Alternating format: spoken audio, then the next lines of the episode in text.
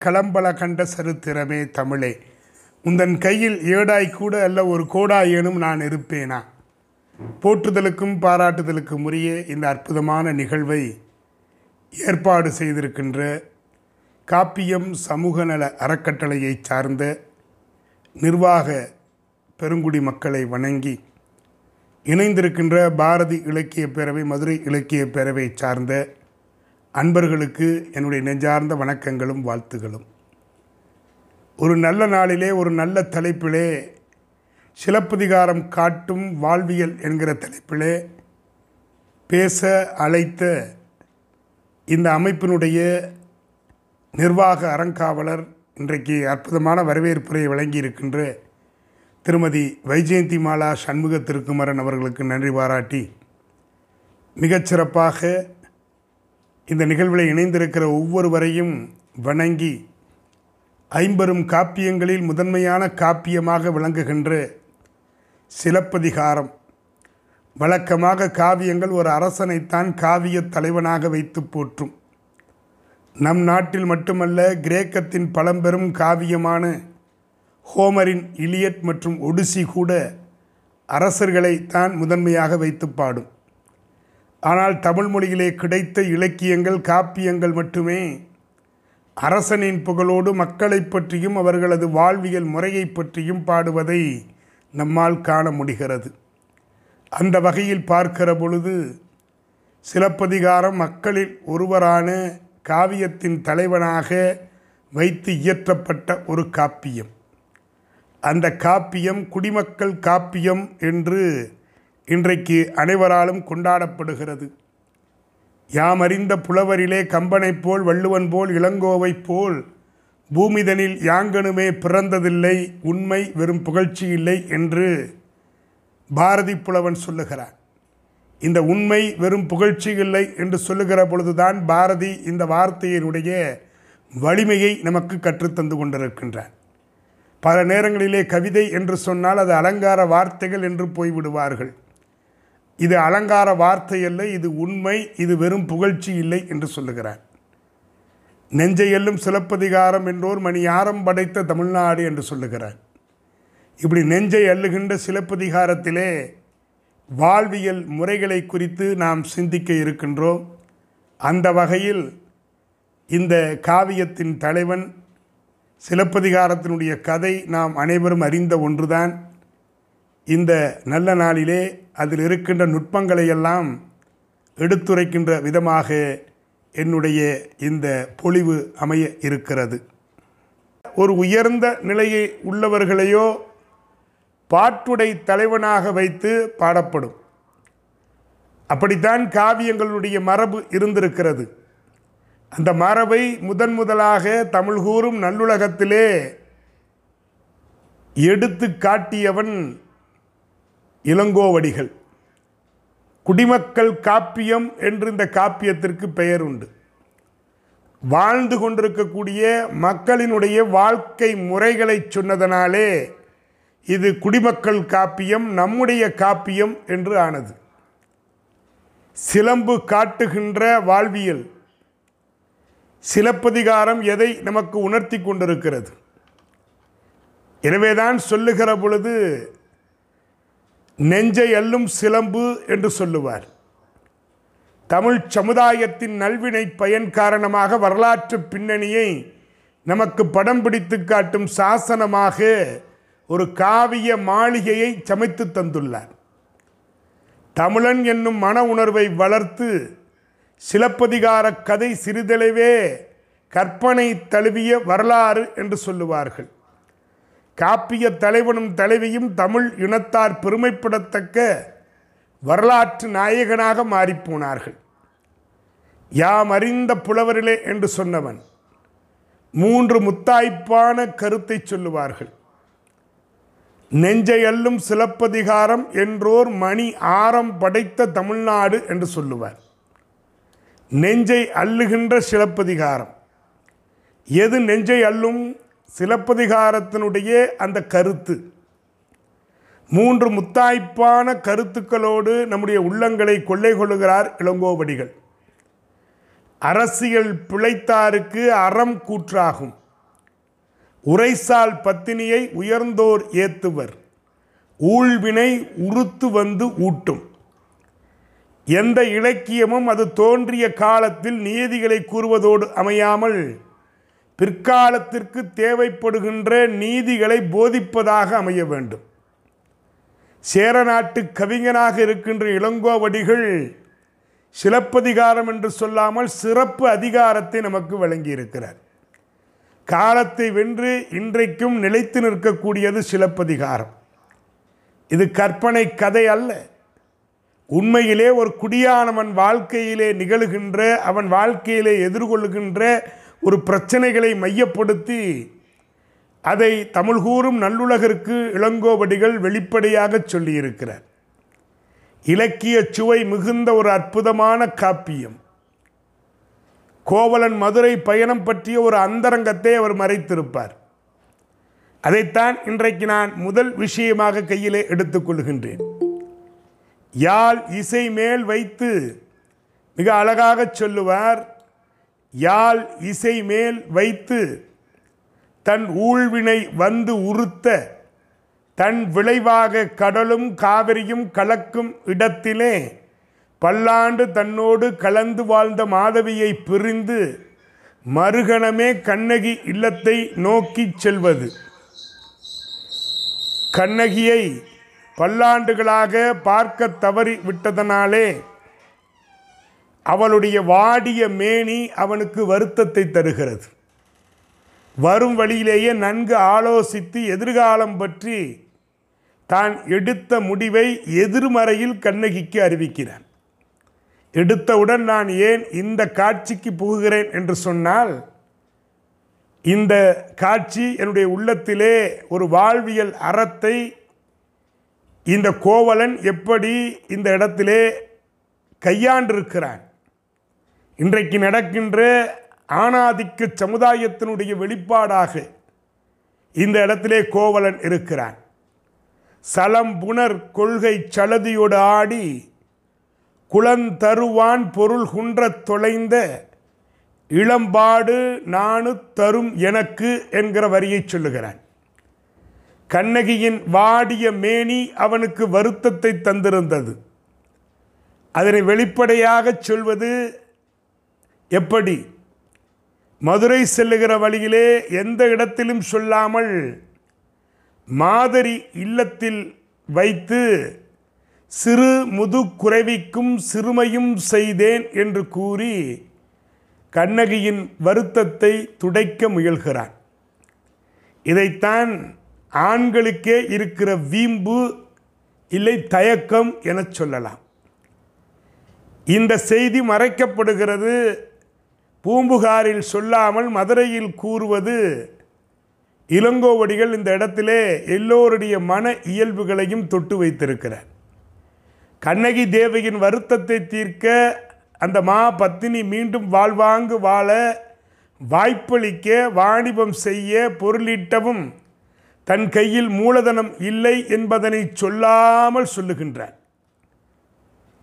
பாம்பரியும் பாம்பினகால் என்பது போல் வணிக மகளான கண்ணகி தன் கணவன் கூறிய வாசகத்தின் உட்பொருளை அறிந்து கொண்டு சிலம்பூல கொள்ளுங்கள் எனச் சொல்லுகிறார் தன் எண்ணம் பழித்த அதை கண்ட கோவலன் சிலம்பு முதலாக சென்ற கலனோடு உழந்த பொருள் ஈட்டு மலர்ந்த சீர் மாட மதுரை அகத்துச் சென்ற என்னோடு உங்கு ஏடலார் கோதாய் எழுக என்று சொல்லி மதுரைக்கு புறப்படுகிறான். இந்த இடத்திலே தான் வாழ்வியல். சில நேரங்களிலே இல்லத்து அரசன் கையிலே பணம் இல்லாமல் திணறுவான். அந்த நேரத்திலே கேட்பதற்கு தயக்கம். மனைவி அதிகமாக பொருளீட்டக்கூடியவளாக இருக்கலாம் அல்லது செல்வ சீமாட்டியாக இருக்கலாம். அவரிடத்தில் எப்படி கேட்பது? நானெல்லாம் அதை அனுபவித்திருக்கிறேன். கூட்டு குடும்பத்திலே இருக்கிற பொழுது திடீரென்று நெருக்கடி வரும். என்ன செய்வது? அப்பாவுக்கு உதவலாமே என்று நினைக்கிற பொழுது மனைவியினுடைய அந்த தங்கத்தை அவள் கொண்டு வந்த நகையை கேட்கலாம் என்றால் நாம் ஆண் என்கிற ஒரு மமதை. எப்படி கேட்பது? எனவே அவளிடத்தில் அமர்ந்து மெதுவாக பேசி எப்படியாவது கரைப்பார் கரைத்தால் கல்லும் கரையும் என்று சொல்வார்களே அதுபோல். நமக்காகத்தானே இந்த பாடுபடுகிறார்கள் என்றெல்லாம் சொல்லி மறைமுகமாக நாம் என்ன கேட்கிறோமோ அதை கொண்டு வந்து வைக்கிற அந்த வித்தையை கோவலன் அன்றைக்கே செய்திருக்கிறான். நாங்களெல்லாம் எந்த மாத்திரம்? எனவே அவள் வணிகர் குலத்திலே பிறந்தவள் என்பதனாலே இவன் எதற்கு அடிபோடுகிறான் என்பதையும் அவள் உணர்ந்து கொள்கிறாள். இந்த இடத்துல தான் கண்ணகி ஒரு உயர்ந்த பாத்திரமாக நமக்கு கருதப்படுகிறார் கணவனுடைய குறிப்பெருந்து செயல்படக்கூடியவளாக கண்ணகி இருந்திருக்கிறார் இன்னைக்கு சூழலை கொஞ்சம் சிந்திச்சு பாருங்க. எல்லா பொருளையும் இழந்தாச்சு. இருக்கிறது மிச்சம் மீதி இவகிட்ட இருக்கிற நகை தான். இதை வந்து கேட்குறானே அப்படின்னு கோபந்தான் வரும். ஒரு பெண்ணுக்கு. ஏன் இருக்கிறதையும் பிடிங்கி கொண்டு கொடுக்க போறியா? இன்னைக்கு இருக்கிற பெண்ணாக இருந்தால் அப்படி கேட்டுருவாங்க. ஆனால் அவளை அப்படி கேட்கல. மீண்டும் குலத்தொழிலான வாணிபத்திலே ஈடுபட்டு கண்ணகியுடன் வாழ்வாங்கு வாழ வேண்டும் என்பது அவனுடைய குறிக்கோள். அவனது முடிவுக்கு எதிர்பாராத வகையில் தன் கால் சிலம்புகளை தந்து மூலதனம் திரட்ட வாய்ப்பளித்து விட்டாள் கண்ணகி. சிலம்பை விற்று மூலதனம் தேடி வாணிபம் செய்து மதுரை செல்வது ஒரு மரபு. இந்த இடத்துல தான் ஒரு கேள்வி வருகிறது. கண்ணகி ஏன் ஒற்றை சிலம்பை கொடுத்து விட்டாள் என்று? பொதுவாக பெண்கள் அணிகின்ற அணிகலன்கள் மூக்குத்தி என்றால் இரண்டு. இன்றைக்கெல்லாம் அப்படி யாரும் அணிவது கிடையாது. தோடு இரண்டு கொலுசு இரண்டு. அந்த ஜோடியை பிரிக்கக்கூடாது என்று சொல்வார்கள். இங்கே ஒரு சிலம்பை மாத்திரம் ஏன் எடுத்துக்கொண்டு செல்ல வேண்டும்? கண்ணகி இரண்டு சிலம்பையும் தான் கொடுக்கிறார். ஒரு பெண்ணுக்குரிய அழகு. வளையல் கேட்டால் ஒரு ஜோடி வளையலை கொடுக்கணும் பெண்கள். ஒத்த வலையில் கொடுத்து விடக்கூடாது. யாருக்கு கொடுக்குறீங்க? உங்கள் அத்தானுக்கு தானே கொடுக்குறீங்க. வேறு யாருக்கு கொடுக்க போகிறீங்க உங்கள் அத்தான் திரும்ப கொண்டாந்து கொடுக்கத்தானே போகிறாரு அந்த ஒன்றை கொடுத்துக்கிட்டு அவர் அங்கே போய்க்கிட்டு இருபதாயிரம் கேட்குற இடத்துல அது என்ன கிடைக்குமோ கிடைக்காதன்னு குழம்புறதுக்கு ஜோடியாக கொடுக்க வேண்டும். அதற்கு கண்ணகிக்கு தெரிஞ்சிருக்கிறது. இரண்டையும் கொடுக்குறா கொடுத்து ரொம்ப அழகாக சொல்லி அனுப்புகிறா அப்போ அந்த காலத்தில் பொருள் வெயில் பிரிவு என்று ஒரு பிரிவு இருந்திருக்கிறது. அப்படி வணிகருக்குரிய அந்த மரபு நெறியிலே நின்று கண்ணகி அன்றைக்கு அந்த பொருளை கொடுத்து அனுப்பி வைக்கிறேன். இந்த இடத்திலே தான் நான் சிந்தித்து பார்க்கிறேன். இது பொருள் வயில் பிரிவு. கம்பராமாயணத்திலே தந்தையின் வாய்மையை காக்கிற பொருட்டு ராமன் கானகம் போகிறான். தொல்காப்பியர் சொல்லுகின்ற மூன்று வகை பிரிவுகளுக்கும் ராமன் அயோத்தியை விட்டு பிரிந்ததற்கும் சம்பந்தமில்லை. இருந்தாலும் சீதையை உடன் அழைத்துச் செல்ல ராமன் விரும்பவில்லை. அவள் உடன் வர விரும்பியும் மரபுக்கு மாறுபட்ட செயல் என்று கூறாமல் பாலைவனம் உன் பாதத்தை சுட்டுவிடும் என்று சொல்லுகிறார் சீதையை அயோத்தியிலே நிறுத்த முயல்கிறான் ராமன். உடனே அவள் சொல்லிய வரிதான் நமக்கெல்லாம் தெரியுமே. நின் பிரிவினும் சுடுமோ அப்பெரும் காடு என்று கூடி பிடிவாதம் பிடித்தாள். உடனடியாக ராமன் அழைத்துச் செல்லுகிறான். கோவலன் நிலை அப்படி அல்ல. கண்ணகி உடன் வருகிறேன் என்று சொல்லவே இல்லை. அடம் பிடிக்கவில்லை சீதையைப் போல. சீதை அடம் பிடித்தாள். சீதையினுடைய பாத்திரமே அப்படித்தான். கண்ணகி அடம் பிடிக்கவில்லை. அவள் வருவதாக இல்லை. இருந்தாலும் அவள் வந்து கணவன் போய் எங்கே வேணாலும் சம்பாதிக்கட்டும் இருக்கிறத கொடுக்கணுங்கிற நினச்ச அந்த பண்பு தான் அவளிடம் இருந்தது. கொடுத்து விட்டு என்னையும் பார்ட்னர் ஆக்குன்னு சொல்லலை. நான் தானே நகையை கொடுத்தேன் என்னை பார்ட்னர் ஆக்கி என் பேரில் எழுதி வைன்னு சொல்லலை அவள் நம்ம வீடுகள்லாம் பாருங்கள் வீட்டினுடைய பேரெலாம் பெண்கள் பேராக இருக்கும். கடன் கட்டுறது பூரா ஆண்களாக இருப்பாங்க. கடன் வாங்குறது பூரா ஆண்களாக இருப்பாங்க. அது மாதிரி அவள் அப்படி சொல்லலை. மரபுக்கு மாறாக உடன் வரும்போது உன்னை அழைத்த போது நீ ஏனும் மரபின் மாண்பை நினைவூட்டி உடன் வர மறுத்திருக்கலாம். எங்கே வச்சு சொல்கிறான் பாருங்க. மாதிரி இல்லத்தில் வைத்து கோவலன் கண்ணகியிடம் சொல்லாமல் சொல்லுகிறார். வலுவென்னும் பாரேன் மாநகர் மருங்கீண்டு எழுகன எழுந்தாய் என் செய்தனை. இது கோவலன் வார்த்தை. படவா ராஸ்கில் இவன் அம்புட்டே இழந்துட்டு வந்திருக்கிறான். அதுக்கே இவனை வாசலில் வச்சு சாத்து சாத்துன்னு சாத்தணும். ஆனால் சாத்தாமல் சிலம்புகோல்னு சொல்லி கொடுத்து சரி அவன் கூப்பிடலை. கண்ணகி கூட வர்ற. அது அவன் மனசை உறுத்துது அவன் என்ன கேட்குறான் எப்படி வலுவென்னும் பாரேன் மாந்தர் மருங்கீண்டு எழுகன எழுந்தாய் என் செய்தனை.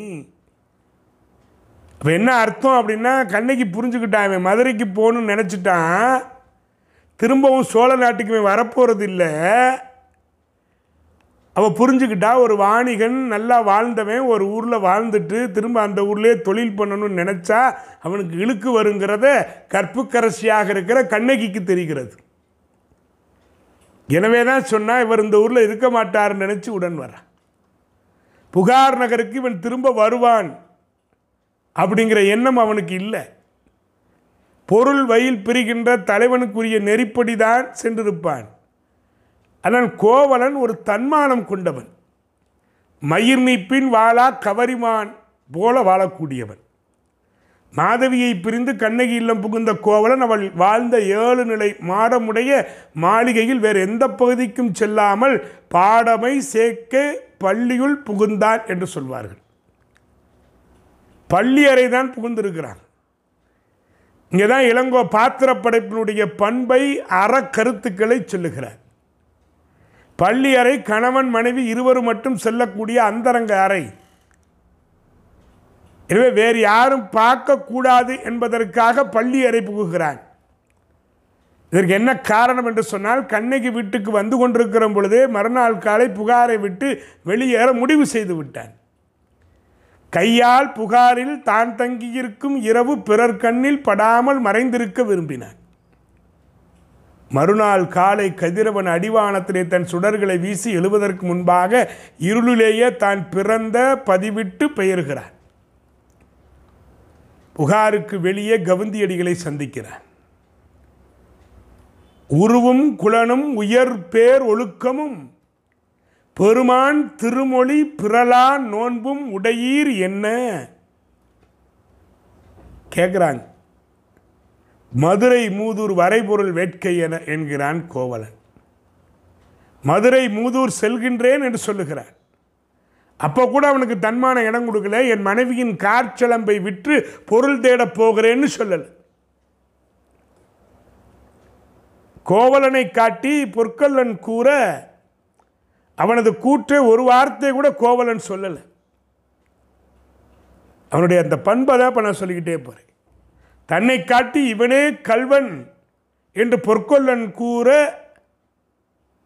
அப்படியே கோவலன் அந்த வார்த்தையிலே மாண்டு போயிட்டான கையால் கல்லா களிமணான காவலன் ஒருவன் தந்து கையிலிருந்து வாளால் வெட்டி போது கோவலன் கொலையுண்டான் என்று கூறாமல் கல்லா களிமகன் ஒருவன் கையில் வெல்வால் எரிந்தான் விலங்கூடு அறுத்தது என்று ஒரு சொல்லை பயன்படுத்துகிறார். இங்கேதான் இலக்கிய ஓமை நயம் அறக்கருத்து நிற்கிறது. தன்னை கல்வன் என்று சொன்ன பொழுதே கோவலன் மாண்டு போய்விட்டான். எவ்வளோ அருமையான வரி பாருங்க. இன்னைக்கு அப்படின்னா என்ன சொல்கிறதுன்னு தெரியல. கற்பனப்படுவது சொத்திரம்பாமை அப்படின்னு சொல்லுவாங்க. எவன் ஒருவன் சொல்லிலே மாறுபடுகிறானோ அவனெல்லாம் கற்பு இழந்தவன். இதைத்தான் அந்த வார்த்தைக்கு பொருள். அப்படி பார்த்தா நம்ம யோசிக்கணும். சிந்தித்து பார்க்க வேண்டும். ஒரு படைப்பிலே கண்ணகி கோவலன் அந்த படைப்பு எப்படிப்பட்ட ஒரு படைப்பாக இருக்கிறது? சிலப்பதிகார கதை நம்ம அனைவருக்கும் தெரியும். அதனால தான் அந்த கதைக்குள்ளே நான் போகலை. சிலப்பதிகாரத்தை குறித்து பேசணும்னா நம்ம பேசிக்கிட்டே இருக்கலாம். ரெண்டு வருஷம் கூட பேசலாம்.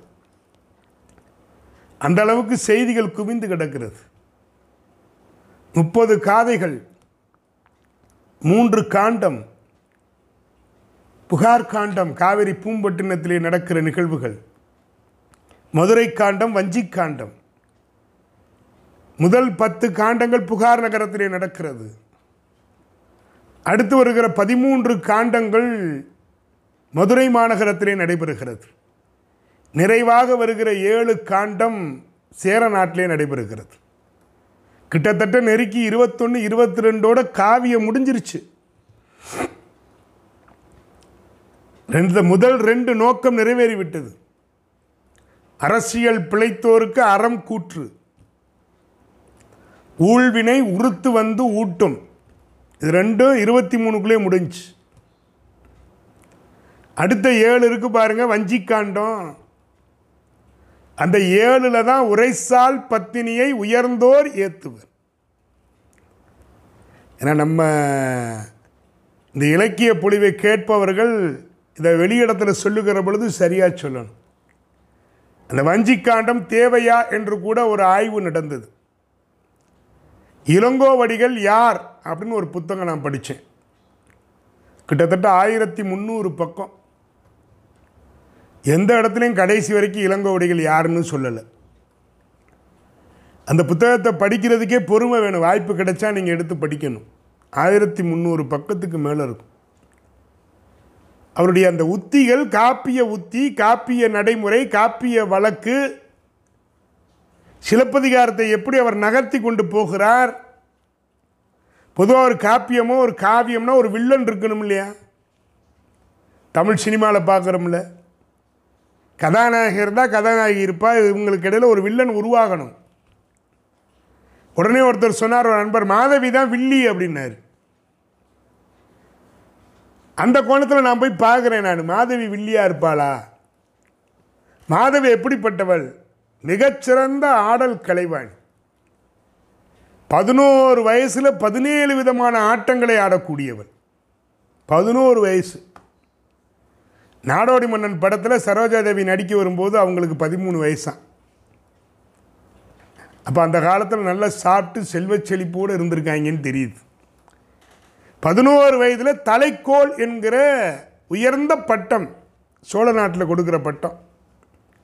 அத்தனை கலைகளிலும் விற்பன்னர். பதினோரு வயசில் யோசிச்சு பாருங்க நம்ம பிள்ளைங்க இப்போ தான் பதினோரு வயசில் பேசவே ஆரம்பிக்குது. அவள் அத்தனை கலைகளிலும் ஆயக்கலைகள் அறுபத்தி நான்கும் கூட நம்ம சொல்லிக்கலாம். அப்படி அதில் சிறப்பு பெற்றவள் தலைக்கோல் பட்டம் வாங்கினவள்.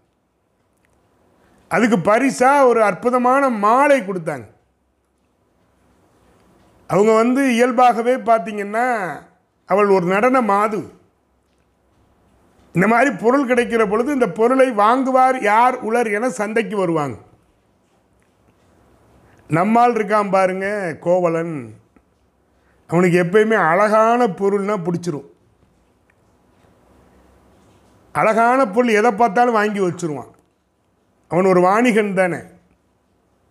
இவங்களை அறிமுகப்படுத்துகிற பொழுதே மாசாத்து வாணிகன் மகனே ஆகி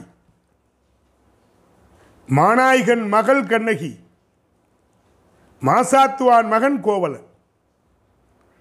இருவரும் குறவரும் ஒருவரும் நாளில்னா திருமணம் எப்படி நடத்தணுங்கிறத சிலப்பதிகாரத்தை போய் பார்த்து நம்ம புரிஞ்சுக்கிறணும். இந்த திருமண செய்தியை யார் அறிவிச்சாங்கன்னா அந்த ஊரில் இருக்கிற ஒரு பெண்ணை யானை மேலே ஏற்றி உட்கார வச்சு அந்த பெண்ணு தான் முரசு அறிவிச்சிட்டு போகிறான் இந்த இடத்துல தான் ஒரு கேள்வி வந்தது. பொதுவாக பெண்களை வந்து யானை மேலே ஏற்ற மாட்டாங்க. பெண்ணை ஏற்றி உட்கார வைக்கிறாங்கன்னா ஆணுக்கு சரிநிகர் சமானமாக பெண்ணும் வீரத்தோடு இருக்கிறாள் என்பதை சொல்வதற்கு தான் அது. யானை மேலே ஏறி உட்காந்தா எப்படி இருக்கும் பாருங்க. அதில் உட்காந்து அந்த அம்மா சொல்லிட்டு போகுது. இருவரும் குறவரும் ஒருவரும் நாளில். அப்படி உட்காந்து அப்படி போனாங்க. அப்படி போன அந்த தன்மை. அப்படி மனவிழா கூட்டினார்கள். அப்போ அந்த மாதவியினுடைய தாய் அந்த மாலையை எடுத்துக்கொண்டு அங்காடி தெருக்கு வருகிறார் வந்துவிட்டு இந்த மாலை அற்புதமான மாலை வேலை வாய்ப்பு அற்புதமான வேலைப்பாடு உள்ள ஒரு மாலை இந்த மாலையை யார் ஒருவர் வாங்குகிறீர்கள் என்று கேட்டு வருகிறார். யாரும் பார்த்தா அடேப்பா பிரம்மாண்டமாக இருக்குது இந்த மாலைக்கெல்லாம் நம்மளால் விலை கொடுக்க முடியாது. உடனே அந்த அம்மா ஒரு வார்த்தையை விட்டாங்க இலவச இணைப்பாக. இந்த மாலையை பெறுபவர் இந்த மாலையை பெற்றவளையும் சேர்த்து பெற்றுக்கொள்ளலாம் என்று. ஃபஸ்ட்டு ஃபஸ்ட்டு காம்போ பேக்கிங்கு கொடுத்தது சிலப்பதிகாரம் தான் இன்னைக்கு இது வாங்கினா அது அது வாங்கினா இதுன்றோம் பார்த்தீங்களா? இது இவனுக்கு தெரியாது கோவலனுக்கு. ஏன்னா கோவலன் கண்ணகியே அந்த உளவா கட்டுரை அதை நம்ம படிச்சு ஆகணும் இன்னைக்கு தமிழ் திரைப்படங்களில் அதெல்லாம் எடுத்து பாட்டாக போட்டாங்க மாசரு பொண்ணே வருக. மாசரு பொண்ணே வருக. வளம்புரி முத்தே வருக. காசரு விரையே. கரும்பே தேனே. அடே அப்பா எப்பேற்பட்ட உளவாக்கட்டுரை. அப்படிலாம் யாரும் மனைவியை வர்ணிச்செல்லாம் நம்மெல்லாம் பேசுகிறதே இல்லையே. உட்கார வச்சு ஒரு மணி நேரம் பேசினவேன். அலையிடை பிறவா அமிழ்தே எனக்கோ நீ நீ அமிழ்தமா ஏன்னா அவளுக்கு கண்ணு ரொம்ப பெருசு அவளுக்கு. அதனால தான் அவளுக்கு பேர் கண்ணகின்னு பேர். அந்த கண்ணை பற்றியே அவ்வளோ வர்ணனை பண்ணலாம். அலையிடை பிறவா அமிழ்தே என்கோ யாழிடை பிறவா இசையே என்கோ. யாழை மீட்டின இசை வரும்? அந்த இசை நீதானா? உச்சகட்டங்க. அந்த வர்ணிப்பினுடைய உச்சகட்டம். உலக இலக்கியங்களை எல்லாம் தாண்டி ஒரு வர்ணிப்பு. அந்த அம்மா எதுவுமே பேசலை. கண்ணகி ஏதாவது ஒரு பதில் சொல்லியிருக்கணும்ல. சுத்த லூசு பேலா இருக்கான்னு கூட சொல்லியிருக்கலாம். சொல்லலை. ஏன்னா வர்ணிக்கக்கூடியவன் அழகை ரசிக்கக்கூடியவன் யாரிடை பிறவா இசையே என்கோ? அடுத்த ஒரு வரி தான் போடுறான். கண்ணகியினுடைய கூந்தலை பற்றி சொல்கிறான் தாள் இரும் கூந்தல் தையால் நின்னை அப்படிங்கிறான். தாள் இரும் கூந்தல் அப்படின்னா அந்த கூந்தல் அப்படி அவுத்து விட்டாச்சுன்னா பின்னங்கால் இருக்கு பாருங்க அந்த பின்னங்கால் பாதத்தில் வந்து விழுகுமா? கண்ணகி கூந்தல். இப்பயும் விழுகுது. என்ன தனியாக விழுகுது அவ்வளோதான் வேற ஒன்றும் இல்லை. அவள் கூந்தல் மொத்தமாக நீளமாக இருந்துச்சு. இப்போ அங்கேருந்து அந்த இப்படி கீழே விழுகுது. சௌரி முடியாக இருக்கு இப்போ. அவ்வளவு கூந்தல் வளர்த்துருக்கிறா. இப்போ ஒரு பெண்ணினுடைய கூந்தல் எப்படி இருக்கு பாருங்க. அந்த கூந்தலுக்கு நறுமண புகை போடுறதுக்கே ஒரு ரெண்டு மணி நேரம் ஆகும். தாளிரும் கூந்தல் தையால் நின்னை அப்படி அழகை ரசிக்கக்கூடியவன் இந்த மாலையை பார்க்குறான் நல்லா இருக்குதே.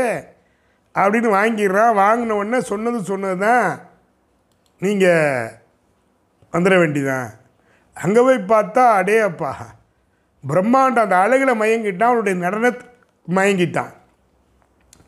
மயங்கினா இருந்தான் வாழ்ந்தான் அவர்கள் அன்பின் அடையாளமாக மணிமேகலை பிறக்கிறார். காதலர் இருவர் கருத்தொருமத்திங்கிட்ட கண்ணகியே மறந்துட்டான். அப்போ ஏன் இந்த இடத்துல வந்து சிலப்பதிகாரத்தை நகட்டி கொண்டு போகணும்? கண்ணகி அது வரைக்கும் பேசலை. ஒன்பதாவது காதையில் ஒரே ஒரு சொல்லு சொல்கிறேன் என்ன சொல் அப்படின்னா பீடன்று அப்படின்னு ஒரே ஒரு சொல்லு. அது என்ன பீடன்று? என்ன சொல்கிறாங்க அந்த காலத்தில்? இந்த மாதிரிலாம் போயிட்டாங்க அப்படின்னா அவங்கள திரும்ப வர வைக்கணும். இந்த காலத்தில் சொல்கிறோம் பாருங்க. அவரை திரும்ப வர வைக்கணும்னா நம்ம இந்த மாதிரி ஒரு வேலனை வைத்து வெறியாற்று நடத்துவோம். இந்த மாதிரி ஏதாவது ஒரு செய்வனை பண்ணுவோம். அவர் இழுக்கணுமா? இந்த இன்றைக்கி சொல்கிறாங்களே மருந்து வச்சுட்டாங்கன்றாங்க. என்னன்னு தெரில அந்த பிள்ளைக்கு மருந்து வச்சுட்டாங்க. போய் மந்திரிச்சு எடுக்கணும். இதெல்லாம் அந்த காலத்து மூட நம்பிக்கைகள் அதையும் சொல்கிறார் அப்படி ஒரு தோழி ஒருத்தி சொல்லுகிற பொழுது கண்ணகி சொல்லுகிறார் பீடன்று. அது செய்யக்கூடாது. அதெல்லாம் தப்பு. என்னுடைய விதி இது. பீடன்று. அந்த ஒரு வார்த்தை தான் சொல்கிறேன் அப்படிலாம் செய்யக்கூடாது. பார்ப்போம். இப்போ இந்த இடத்துல தான் கண்ணகியினுடைய கதாபாத்திரத்தை மெது மெதுவாக கொண்டு வர்றார். ஆரம்பத்துலேருந்து எதுவுமே பேசாத ஒரு கதாபாத்திரத்தை இருபதாவது காதையில் கொண்டு வந்து நிப்பாட்டி அரசனுக்கு எதிராக வழக்கு உரைக்கின்ற ஒரு காதையை கொண்டு வந்து நிப்பாட்டுறார். இப்போ நான் என்ன உள்வாங்கிக்கிறேன் அப்படின்னா ஒவ்வொரு பெண்ணுக்குள்ளும் ஒரு ஆண் இருக்கிறார். ஒவ்வொரு ஆணுக்குள்ளும் ஒரு பெண் இருக்கிறார் அந்த மனசு கூசுது மனைவிட்ட வர்றான் பொருளெல்லாம் இழந்தாச்சு அந்த இடத்துல அவனுடைய பெண்மை மேலோங்குகிறது. அந்த இடத்துல கண்ணகி இடத்துல ஆண்மை மேலோங்குகிறது. கவலைப்படாதீங்க. சிலம்பு இருக்கிறது எடுத்துட்டு போங்க. அங்கிருந்தே கண்ணகியை ஒரு ஆண்மை தன்மை உள்ளவளாக மாற்றுகிறோம். கோவலன் அங்கே பெண்மைத்தன்மை வந்துடுது அதனால தான் அந்த கல்வன்னு சொன்னதை கூட அவனால் தாங்க முடியல. ஒரு சொல்லு பொறுக்க மாட்டான்னு சொல்கிறோம் பார்த்தீங்களா அவனுக்கு அப்படியே என்னடா அது என்னடா பாவம் பண்ணோம் நம்ம? மனசு அப்படியே அவனுக்கு வந்து இதுதாங்க. இதான் நம்முடைய பார்வை என்பது. ஒரு வார்த்தை மனசு. இப்போ ஆண்களை காயப்படுத்தணும்னா வேறு ஒன்றும் வேண்டாம். பழிபாவங்களுக்கு அஞ்சுகிறவனாக இருப்பான். ஆனால் அப்படியே வைசி வெர்சா கண்ணகி. தான் புருஷனை வந்து கல்வன்னு சொல்லிட்டாங்க. அப்படியே விட்டுருல அவ நிரூபிக்கணும். அப்போ ஒரு ஒரு ஒரு காவியம் என்பது அதை கொண்டு போகிற அந்த முறை அந்த காவியத்தை காப்பிய தலைவனுக்கும் இடையூறு வரக்கூடாது. அவன் ஒரு தவறான பாதைக்கு போகிறான் திரும்ப வர்றான் வந்தவனை ஏற்றுக்கொள்ளுகிற ஒரு மனப்பக்குவத்தை காப்பிய தலைவி பெற்றிருக்கிறார். இந்த இடத்துல தான் மாதவியை குறித்து சொல்லணும். மாதவிக்கு கொஞ்சம் அழகில் கர்வம் உண்டு. அப்போ கோவலன் அங்கே காணல் வர ஏழாவது காதையில் பிரியினா போய் காவிரியில் உட்காந்து அந்த காலத்துல எல்லாம் பாடுவாங்க. பௌர்ணமி நிலவில் அமர்ந்து கொண்டு பாடுவாங்க. அப்போ அவன் காவிரியை பெண்ணாக நினைத்து பாட. அவளுக்கு கோபம் வந்துருச்சு. பொதுவாக இயல்பாகவே பெண்களுக்கு வர கோபம். பெண்கள் விட்டு கொடுக்க மாட்டாங்க. ரெண்டு பேரும் கணவன் மனைவி போய்கிட்டு இருப்பாங்க. ஒரு பெண் வந்து நான் உங்களை அந்த டிவியில் பார்த்து இந்த டிவியில் பார்த்து நீங்கள் நல்லா பேசுகிறீங்க அப்படி இப்படின்னு சொல்லிட்டா பக்கத்தில் வர மனைவி கொஞ்சம் ஒரு மாதிரி பார்ப்பான் நம்மளை. எந்த பெண்ணாக இருந்தாலும். கணவனோடு வேற ஒரு பெண்கள் பேசுகிற பொழுது அவங்களுக்கு கொஞ்சம் ஒரு உள்ளூர ஒரு அதே வருத்தம் அங்கே மாதவிக்கு வருது. இவன் என்ன காவிரி பெண்ணாக நினச்சி கண்ணகியை நினச்சிட்டானோ? அப்போ நம்முடைய அழகில் ஏதோ அவனுக்கு தகட்டல் வந்துருச்சு போலுக்க. அப்படின்னு அவன் என்ன பண்ணுறான் நீ என்ன சாதாரண ஆளா? நான் எப்படி ஆள் தெரியுமா? அவன் அவன் ஒரு நோக்கத்தில் பாட. பிரிவுக்கு அதுதான் காரணம். இவனுக்கு சந்தேகம் வந்துருச்சு கிளம்பிட்டான். அதுக்கப்புறம் ஒரு கடிதம் அனுப்புகிறான் மாதவி.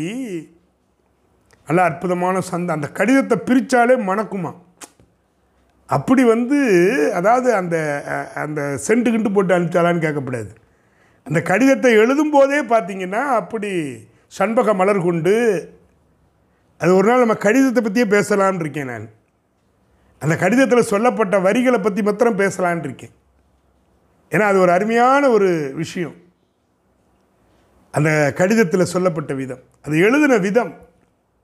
அந்த கடிதம் வருது பார்க்குறான் படிச்சுட்டு ஓரமாக வச்சிடுறான் மாதவி கடிதத்தை அனுப்பிச்சிட்டோம் எப்படியாவது கோவலன் வந்துருவான் அப்படின்னு நினச்சிக்கிட்டே இருக்கிறா. வரலை. திரும்ப ஒரு கடிதம் அனுப்புகிறான் முதல் கடிதத்தில் காதலின் உச்சத்திலிருந்து எழுதுகிறா ரெண்டாவது கடிதத்தில் அப்படியே சரண்டராகி எழுதுறா சரணாகதியாகி எழுதுகிறா அந்த ரெண்டு கடிதத்தையும் நம்ம இன்னொரு தலைப்பில் பார்க்கலாம்.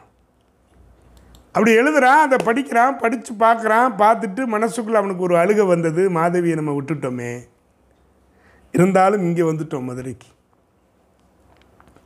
மதுரைக்கு வந்தாச்சு பொருளை கொண்டு போகணும். கதை தான் சிலம்பினால் அதிகரித்த வரலாறு. அதனால தான் அதுக்கு பேர் சிலப்பதிகாரம்னு பேர். காலில் போட்டிருக்கிற ஒரு சிலம்பை வைத்துக்கொண்டு அதிகரிக்கிறது. கதையை அப்படியே கொண்டு போகிறார் ஒன்பதாவது காதையில் பேசாமல் இருந்த பீடன்று என்று சொன்ன ஒரே ஒரு வார்த்தை சொன்ன கண்ணகி அப்படியே படிப்படியாக உயர்த்துகிறார். ஒரு காப்பியத்தினுடைய போக்கு. அந்த காப்பிய நூல்களில் பல்வேறு நம்பிக்கைகளுக்கு இடம் உண்டு. இந்த ஒவ்வொரு நம்பிக்கையும் நம்ம பார்க்குறோம்னா அதுவே ரொம்ப வித்தியாசமாக இருக்கும். எனவே க கதையினுடைய ஓட்டம் பார்த்தீங்கன்னா ரொம்ப நல்லாயிருக்கும் மதுரைக்கு வர்றாங்க வந்த உடனே நான் அந்த அந்த தீ நிமித்தங்கள். சிலப்பதிகாரத்தில் நிமித்தங்கள். அடையப்பா சிலப்பதிகாரத்துக்குள்ளே எத்தனை தலைப்பு வேணாலும் கொடுக்கலாம். அவ்வளவு கருத்துச் செறிவு மிக்க ஒரு காவியம். வாழ்வியலுக்கான அறம். இப்படி தான் வாழணும். பொருள் வயிர் பிரிவு அப்படிங்கிறத தொல்காப்பியர் அழகா சொல்றார். பொருள் தேடி கணவன் பிரிந்து வருகிற வரை ஒழுக்க நெறியிலே நிற்க வேண்டும் தலைவி என்கின்ற ஒரு மிகப்பெரிய அறத்தை இந்த சிலப்பதிகாரம் வலியுறுத்துகிறது. இன்னைக்கு அண்மை காலங்களில் செய்திகளை படிக்கிறோம் கணவன் வெளிநாட்டில் இருக்கிறான் மனைவி இங்கே தவறாக போயிட்டாங்க. மனைவி இங்கே இருக்கிற கணவன் வெளிநாட்டில் தவறாக போயிட்டான். இதெல்லாம் இன்னைக்கு இந்த செய்திகள் எல்லாம் அதிகமாக வருகிறது. அவர்களெல்லாம் சிலப்பதிகாரம் படிக்கவில்லை. ஒரு வாழ்வியல் அறம் காதலர் இருவர் கருத்தொரு மித்துன்னு நம்ம சொல்கிறோம் என்பரும் குன்றம்னு நம்ம சொல்கிறோம் மதுரையில் இருக்குதுன்றோம். இதெல்லாம் அறத்தை சொல்ல வந்த நிகழ்வுகள். அற நூல்கள் நமக்கு நிறைய சொல்லிக்கிட்டு இருக்கு. அந்த அறத்திலிருந்து பிறழ்பவர்கள் அதனால தான் அரசியல் பிழைத்தோருக்கு அறம் கூற்றார் என்ன வலி- ஒரு வலிமையான வார்த்தை பார். அரசியலிலே பிறழ்பவனுக்கு அறம் தான் கூற்றுவன். அறம் நின்று கொள்ளும்னா அறம் தான் கொள்ளும். பாண்டியனை மாத்திரம் சாதாரணமாக நினச்சிடாதீங்க அவனை மாதிரி யாரும் ஆட்சி பண்ண முடியாது. பாண்டிய நெடுஞ்செழியன் வந்து அடைய ஆரிய படை கடந்த நெடுஞ்செழியன். அவனை பொறுத்தவரை அவனுக்கு வந்த ஒரு உள்வினை. நடராஜனை சிலப்பதிகாரத்தில் ஆன்டி ஹீரோன்னு யாரும் கிடையாது. ஆன்டி ஹீரோயின் யாரும் கிடையாது. மாதவி ஆன்டி ஹீரோயினா இல்லை. சரி வில்லன் யார்? பாண்டியனா? இல்லை. உடனே ஒரு மாணவன் இருந்துச்சு சொன்னான்ட்ட சார் சிலம்பு தான் சார். சிலம்புனால தானே சார் பிரச்சனையே வந்துச்சு. அந்த மாட்டம் சிலம்புல என்ன இவ்வளோ பிரச்சனை வருமா? அந்த கோணத்தில் நான் ஆராய்ச்சி பண்ண ஆரம்பித்தேன் ஏன்னா மாணவர்கள் தான் நமக்கு பெரிய அறிவாளிகள். இப்போ சிலம்பு ஏன் ஒரு சிலம்பை வச்சுக்கிட்டு ஏன் இந்த வேலை பார்க்கணும்? ஒரு வாணிகர் குலத்திலே பிறந்திருக்கின்ற ஒரு கண்ணகி அதே குலத்திலே பிறந்திருக்கின்ற ஒரு கோவலன். இந்த கோவலனும் கண்ணகியும் இல்லறம் என்கிற நல்லறத்தை சரியாகத்தானே தொடங்கினாங்க. அப்போ சிலம்பு எப்படி காரணமாக இருக்கு? அப்போ ஒருவேளை அந்த மாலையாக இருக்குமோ?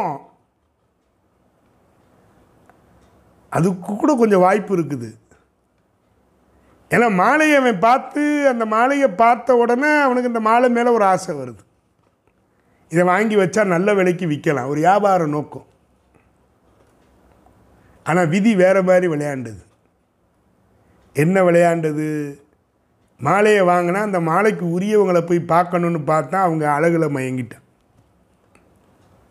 அப்போ தப்பு அங்கே நடந்துச்சு. அப்போ மாலை தான் இந்த சிலப்பதிகாரத்தில் வில்லனாக இருப்பானோ? இப்போ இந்த இடத்துல இன்னொரு கேள்வி எனக்கு வந்தது. இது ஒரு திறனாய்வு மாதிரி. அந்த மாலையே விற்றாலே தலைமுறைக்கு உட்காந்து சாப்பிட்லாம். அவ்வளோ பெரிய மாலை. மாதவியும் சாதாரண ஆள் கிடையாது பெரிய செல்வச்சி மாட்டி பொன் பொருள் அத்தனையும் உரியவள். அவளுடைய மாட மாளிகை எழுநிலை மாடம்ன்றேன். எந்த விதத்திலும் கண்ணகிக்கு இழைச்சவள் இல்லாத. அப்புறம் ஏன் கோவலன் வந்து பொருளை பூரா இழந்துட்டான்னு கொண்டு வரணும்? இந்த இடத்துல ஏன் ஒரு ட்விஸ்ட் வரணும்? அவ ஏழு தலைமுறைக்கு உட்காந்து சாப்பிட்றப்ப மாதவி. இவன் இங்கே மனைவிட்டேருந்து நகையெல்லாம் வாங்கி கொண்டு எங்கே கொடுக்குற அளவுக்குலாம் இல்லை. போனவன் போனந்தான். அப்போ என்ன அர்த்தத்தில் சொல்கிறாங்கன்னா அந்த ஒரு மாளிகை விலை கொடுத்து வாங்கியதுனால மொத்த பொருளையும் இழந்திருக்கலாம். அதுக்கப்புறம் வந்து கண்ணகி உனக்கு போட்ட இரநூறு பவுனில் ஒரு நூறு பவுனை கொடு. அப்படிலாம் வரல. இடையில அப்படி வந்ததுக்கான காட்சிகள் எல்லாம் கிடையாது. அப்பப்போ வந்து அஞ்சு பவுன் கொடு பத்து பவுன் கொடுன்னு வாங்கிட்டு போகல அந்த ஒத்த மாலையிலே சகாப்தம் முடிஞ்சிருச்சு. அப்போ அந்த ஒரு மாலை தான் வில்லியாக இருக்குமோ அல்லது வில்லனாக இருக்குமோ? ஆன்டியாக இருக்குமோ? ஆன்டி ஹீரோவாக இருக்குமோ? அப்படின்னு யோசிக்கிறோம். அதுவும் இல்லை. பிறகு ஏன்?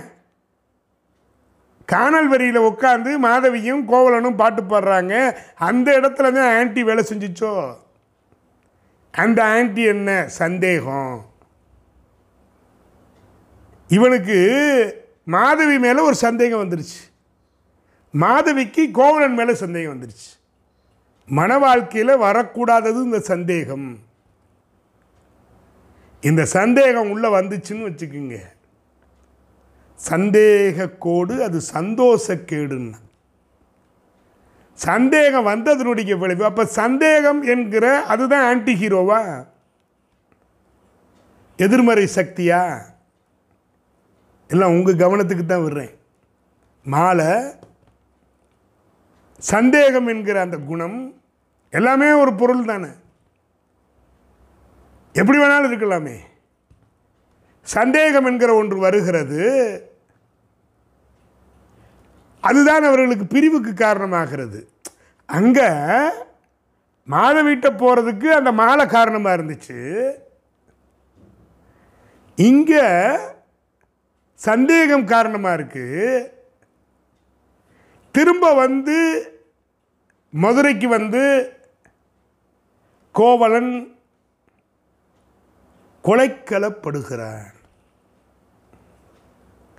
கொலைக்கலப்படுவது எதனாலே?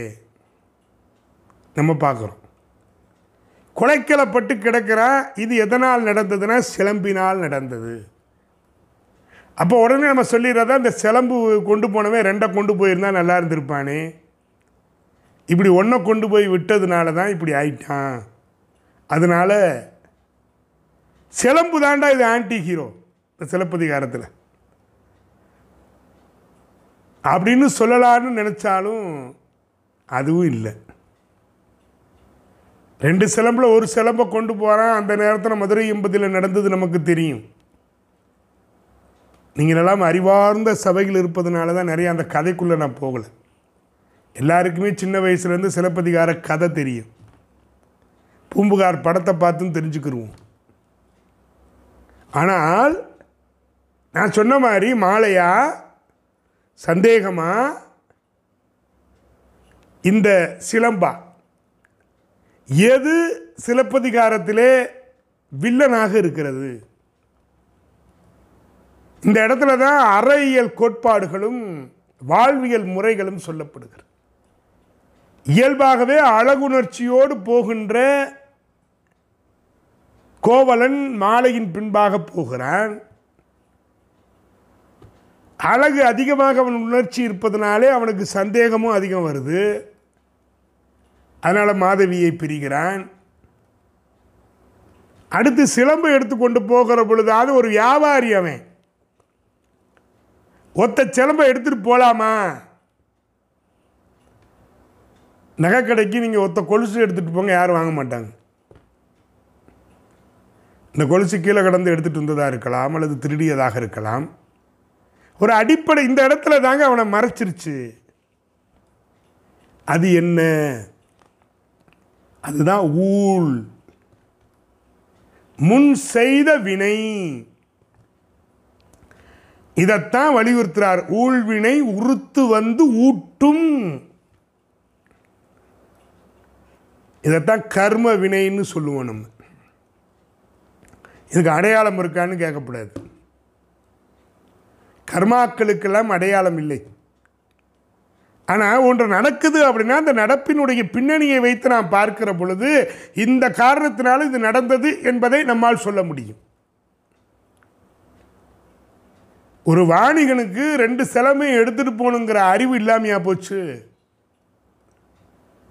அப்போ கோவலன் எந்த இடத்துல தவறு செய்கிறான்? பண்ணது பூரா தவறு தான் சொல்கிறப்ப கண்ணகி ரெண்டு கொடுத்துருக்கு. அவளுக்கு தெரிஞ்சிருக்கு. அவள் வாணிக குலத்தில் பிறந்தவன் ஒத்தையை கொடுக்கக்கூடாது அதனால் ரெண்டையும் கொண்டு போடா. கொடுக்குறவ கரெக்டாக கொடுக்குறா. வாங்குறவன் என்ன பண்ணுறான் அங்கே தான் விதி வேலை செய்யுது. ஒன்று போதும். சில நேரங்களில் நம்ம சரியாக இருந்தாலும் நம்மளை மயக்கிறது எதுனா அந்த விதின்பா இப்போ இதில் நிறைய கேள்வி கிடச்சிருச்சு இப்போ கோசோமித்ராவுக்கு. விதினா என்ன? அப்போ அதெல்லாம் ஒரு கேள்வி வருகிறது பாருங்க. இந்த இடத்துல இந்த காட்சியில் தான் நான் ரொம்ப யோசிக்கிறேன் நான். ஒரு சிலப்பதிகாரத்தில் வந்து ஒரு கோவலன் வாணிக குலத்தில் பிறந்தவன் அவனுக்கு ஒரு பொருளை வாங்கினா என்ன நினைப்பாங்க? நம்ம வாங்கக்கூடாது யார் வாங்குவா? நம்ம கையில் வச்சுருக்கிற சிலம்பை எந்த பொருட்களன்றாவது நம்ம போனோம்னா வாங்குவானா? என்று ஏன் யோசிக்கலை? அங்கே தான் விதி வேலை செய்யுது. அங்கே தான் மதி மயங்குகிறது. யாருக்காக? தன் சதிக்காக மதி மயங்குகிறது. விளைவு கொலைக்களப்படுவது அவனுடைய கதி. ஒரு மனுஷன் வாழ்க்கையில் விதி சதி மதி கதி இது நாளும் வரும். அவன் விதி அவனை ஒரு சிலம்பு எடுத்துக்கொண்டு போக வைக்கிறது. காரணம் அதுக்கு சதி அல்ல. சதி ரெண்டு கொடுக்குறா மனைவி. ஆனால் ஒன்று போதுன்ட்டு போகிறான் அது விதி. அங்கேயாவது மதியை பயன்படுத்தியிருக்கணும். அந்த மதியை பயன்படுத்தலை அங்கேயும் விதி மேலோங்குது விளைவு குலைக்கலப்படுகிறான் அங்கே அவன் கதை முடிஞ்சு அவன் கதை முடிகிறது அவனோடு. அந்த கதை முடியுது. இருந்தாலும் அவன் மீது சுமத்தப்பட்ட குற்றம். அந்த காலத்துலலாம் சட்டங்கள் அப்படி கடுமையாக இருந்திருக்கு. இன்னைக்கு மாதிரி ட்ரையல் போட்டு ட்ரையல் போட்டு நாற்பது வருஷம்லாம் கேஸ் நடக்காது அன்னைக்கு. தப்புனா தப்பு தான் போட்டு தள்ளு. அதுக்கு என்னடா காரணம்னு பார்த்தா அவன் ஏற்கனவே இதே மாதிரி ஒரு களவு குற்றம் சாட்டி அவன் மனைவி விட்ட சாபந்தான் இவன் இந்ததுக்கு ஆளான அது ஒரு கிளைக்கதை. அந்த வேணை தான் இவனை இந்த பிறவியில் தொடர்ந்து ஊழ்வினை உறுத்து வந்து ஊட்டும். அவன் செய்த அந்த ஊழ்வினை அவனை விரட்டி விரட்டி வந்து அவனை இந்த நிலைக்கு ஆளாக்கி இருக்கிறது. இதுக்கு தான் அந்த ஊழ்வினை. அப்போ இந்த தான் வந்து மையப்பொருளாக வைக்கிறோம். சிலப்பதிகாரத்திலே வில்லனாக வருவது எது என்றால் ஊழ். விதி. அவன் செய்த வினை அவன் செய்த பயனன் மனைவியை தவிக்க விட்டான். இப்பையும் பாருங்க தண்டனை மனைவிக்கு தான் கிடைக்குது. உசுரை விட்டும் அவளை தவிக்க விட்டுட்டான். ஆனால் அவள் தவிக்கலை. ஒரு பெண்ணு நீதி கேட்டு பாண்டிய மன்னன் முன்பாக போய் நிற்கிறார் நின்று என் கணவன் கல்வன் அல்ல என்பதை நான் நிரூபிக்க வேண்டும். இன்னைக்கு நான் என்ன பண்ணிடுவோம் அரசாங்கம் பார்த்து கொடுக்குறதோ கொடுக்கணும் வாங்கிட்டு போயிடுவோம் அரசாங்கம் வந்து உடனே நலத்திட்ட உதவிகள் எல்லாம் கொடுத்தோன்னு நன்றி வணக்கம். எதாக இருந்தாலும் இருந்தாலும் இப்படி சம்பாரிச்சிருக்க மாட்டேன். சரி போய் சேர்ந்துட்டேன். வாங்கி வச்சுக்கிருவோம். அவளுக்கு அது மாதிரி அதுக்கு இடம் கொடுக்கல. அங்கே தான் அவளுடைய ஆண்மை வெளிப்படுகிறது. நேராக போகிறா போய் அது ஒரு பெரிய வழக்குறை காதையை பற்றி விரிவாகவே நம்ம பேசலாம். அப்போ சிலப்பதிகாரத்தினுடைய மைய கருத்து அரசியல் பிழைத்தோருக்கு அறம் கூற்று ஊழ்வினை உறுத்து வந்து ஊட்டும். இந்த ஊழ்வினையை பற்றி தான் இன்றைக்கி நம்ம தொற்றுக்கிறோம். இந்த ஊழ் தான் எப்படியெல்லாம் வந்து நம்மை படாத பாடுபடுத்துகிறது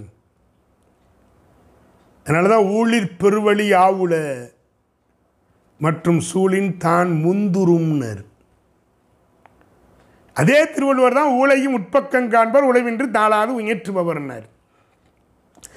என்னதான் விதின்னு இருந்தாலும் அதையும் நீ முயற்சி செய்து மாற்றலாம் ஆனால் முயற்சி செய்வதற்கு கோவலனுக்கு அங்கே வாய்ப்பு வழங்கப்படவில்லை. கோவலனுக்கு அந்த வாய்ப்பு கிடைக்கல. அவன் அதை பற்றி யோசிக்கல. சரி நான் என்ன கேட்குறோம் அந்த இடத்துல? இந்த சிலம்பு வச்சு வியாபாரம் பார்த்து அப்படின்னு நீ பெருசாக மதுரை என்பதில் பொழைச்சிட போகிற நீயோ செல்வ சீமாட்டி செல்வ இதில் பிறந்தவன். அப்போ வறுமை வருகிற பொழுதும் செம்மையாக வாழ வேண்டும் என்கிற வாழ்வியல் அறத்தை கண்ணகி கையில் எடுக்கிறார் கண்ணகி என்ன இன்னைக்கு இருக்கிற பிள்ளைடா இருங்க பிடுங்க போனது போட்டு அப்பாட்ட போய் வாங்கிட்டு வரேன். கண்ணகி செஞ்சுருக்கலாம்ல எங்கள் அப்பா பெரிய கோடீஸ்வரன். எங்கள் அப்பாட்ட போய் என் வீட்டுக்காரர் போயிட்டு வந்துட்டாரு கவலைப்படாதப்ப எனக்கு உரிய சொத்தை பிரித்து கொடுப்பா. நான் பார்த்து இந்த ஊர்லேயே நல்லா வச்சுக்கிறேன்னு வந்து நின்றுருக்கோம். நான் என்னப்பா பண்ணுறது அவர் இழந்துட்டார் நான் என்ன செய்கிறது இப்படி கேட்கல கண்ணகி. சுயமரியாதையினுடைய ஒட்டுமொத்த வடிவம் தான் கண்ணகி. ஒரு பெண் என்பவள் எப்படி யோசிச்சிருக்கா பாருங்க அந்த காப்பிய காலகட்டத்தில். இன்னைக்கு அந்த யோசனை சக்தி இல்லையே சொந்த காலில் நிற்கணுங்கிற அந்த அக்கறையும் இதுவும் இன்னைக்கு இல்லையே எல்லாரையும் நம்ம சொல்லலை. அன்றைக்கு அவள் நின்று முடிவெடுத்தா. ஆ? கேட்கக்கூடாது. எங்கள் அப்பாட்ட போய் நான் கேட்க மாட்டேன். என்கிட்ட இருக்கு வாங்க போவோம். என்னிடம் இருக்கிறது சிலம்பை வைத்துக்கொண்டு நாம் புது வாழ்க்கையை தொடங்குவோம். ஒரு பண்பட்ட பெண்ணாக காப்பிய தலைவியை இளங்கோவடிகள் உயர்த்தி கொண்டே போகிறார். என்ன ஒரு பண்பட்ட ஒரு சொல்? தலைவன் தவறு செய்து விட்டான். அவனுக்கு தண்டனை கொடுக்கணும். எப்படி தண்டனை கொடுக்கணும்? அவனுக்குரிய தண்டனை என்ன? ஆனால் அவன் தண்டனை கொடுக்கல தண்டிக்கல அவன். ஒரு கட்டத்தில் பார்க்குற பொழுது கண்ணகி ஏன் இப்படி ஒத்துப்போனேன் நின்று கேள்வி கேட்டிருந்தா ஒருவேளை கோவலன் வந்து தன் தவறை உணர்ந்திருப்பான் இல்லையா? ஏன் சிலம்பை தூக்கி கையில் கொடுத்தா? பாடா ராஸ்கல் நெல்லு. இனிமேல் ஒழுங்காக இருப்பியா? நீ எங்கிட்ட காசு பணத்தை விட மாட்டேல? வீட்டுக்குள்ளே கடை நான் பார்த்துக்கிறேன் அப்படி சொல்லியிருக்கணும்ல. அது மரபு அல்ல. கணவனை வாய்ப்பு கொடுக்கணும். தவறு செய்தவனை திருந்தி வருகிறான் மனம் திரும்பிய மைந்தனாக வருகிறான். பைபிளில் ஒரு கதை உண்டு. ஒரு அப்பாவுக்கு ரெண்டு பிள்ளைங்க. ஒருத்தன் பார்த்தீங்கன்னா இருக்கிற செல்வத்தெல்லாம் வாங்கிட்டு போய் தொலைச்சிட்டு பன்றிகள் அடைக்கின்ற இடத்துல போய் அடைச்சி வச்சுருவாங்க. அங்கே அவனுக்கு கிடைக்கிற சாப்பாடை சாப்பிடும்போது யோசிப்பான் நம்ம அப்பா வீட்டில் அப்படி இருந்தோமே. இன்றைக்கி நம்முடைய தகாத வழினால் தீய வழியில் போனதுனால நம்ம இப்படி ஆயிட்டோமேன்னு நினைக்கிறான். சரி அப்பாட்டையே போயிடுவோன்ட்டு வர்றான். உடனே அந்த அப்பா என்ன பண்ணுறாருன்னா கூப்பிட்டு அவனை உட்கார வச்சு தடப்படலாக விருந்து கொடுக்குறாரு. மூத்த பையன் கேட்குறான் அவன் எல்லாத்தையும் இழந்துட்டு வந்திருக்கிறான். அவனுக்கு போய் இப்படி பண்ணுறீங்களேன்னு சொன்ன பொழுது அப்பா சொல்கிறார் இல்லைடா அவன் மனம் திரும்பிய மைந்தனாக வந்திருக்கிறான் அதனால் அவனை நம்ம ஆதரிக்கணும்டா அப்படின்னு தன் மூத்த மைந்தனுக்கு சொல்வதாக ஒரு கதை உண்டு. மனம் திரும்பி வருபவர்களை அரவணைக்க வேண்டும். அதைத்தான் இங்கே கண்ணகி தன் கையிலே எடுத்தார். மனம் திரும்பி வந்திருக்கிறான். மனம் விரும்பி போனவன் மனம் திரும்பி வந்திருக்கிறான். மாதவி மீது மையல் கொண்டு மனம் விரும்பி போனவன் அவன். மீண்டும் கண்ணகியிடம் வருகிற பொழுது மனம் திரும்பி வந்திருக்கிறான். மனம் திரும்புங்கள் பரலோக ராஜ்யம் சமீபமாக இருக்கிறதுன்னு சொல்லுவாங்க. இந்த மனம் திரும்புமா? திரும்பணும். திரும்பிட்டா திரும்ப அங்கே போகாது. மனம் விரும்புன்னு கேள்விப்பட்டிருக்கிறோம். மனம் திரும்புமா? மனம் திரும்பாது. ஒரு பக்கம் வந்தாச்சுன்னா முடிவு எடுத்தாச்சுன்னா முடிவு எடுத்தது அதில் கோவலனை காட்டுகிறார் எனவே இந்த அளவிலே ஊழ்வினையை குறித்து ஒரு சில சிந்தனைகளை மாத்திரம்தான் இன்றைக்கு நான் உங்களோடு பகிர்ந்து கொண்டிருக்கின்றேன். ரொம்ப நேரம் பேசிக்கொண்டே இருந்தாலும் ஏன்னா சிலப்பதிகாரத்தை அப்படி கொண்டு போகணும். ஒவ்வொரு காதை காதையாக போகிற பொழுது இன்னும் சிறப்பாக இருக்கும். ஒரு முன்னோட்டமாக இன்றைக்கு சிலம்பு காட்டுகின்ற ஒரு சில அறங்களை மாத்திரம்தான் நான் அப்படியே லேசாக தொற்றுக்கிறேன். இந்த ஒரு மணி நேரத்தில் அப்படி லேசாக தொற்றுக்கிறோம். இதிலிருந்து உங்களுடைய பின்னூட்டங்கள் வரவேற்கப்படுகிறது. இங்கே இருக்கிற எல்லாருமே இப்போ பின்னூட்டம் கொடுக்கணும். நீங்கள் பின்னூட்டம் கொடுத்து இன்னும்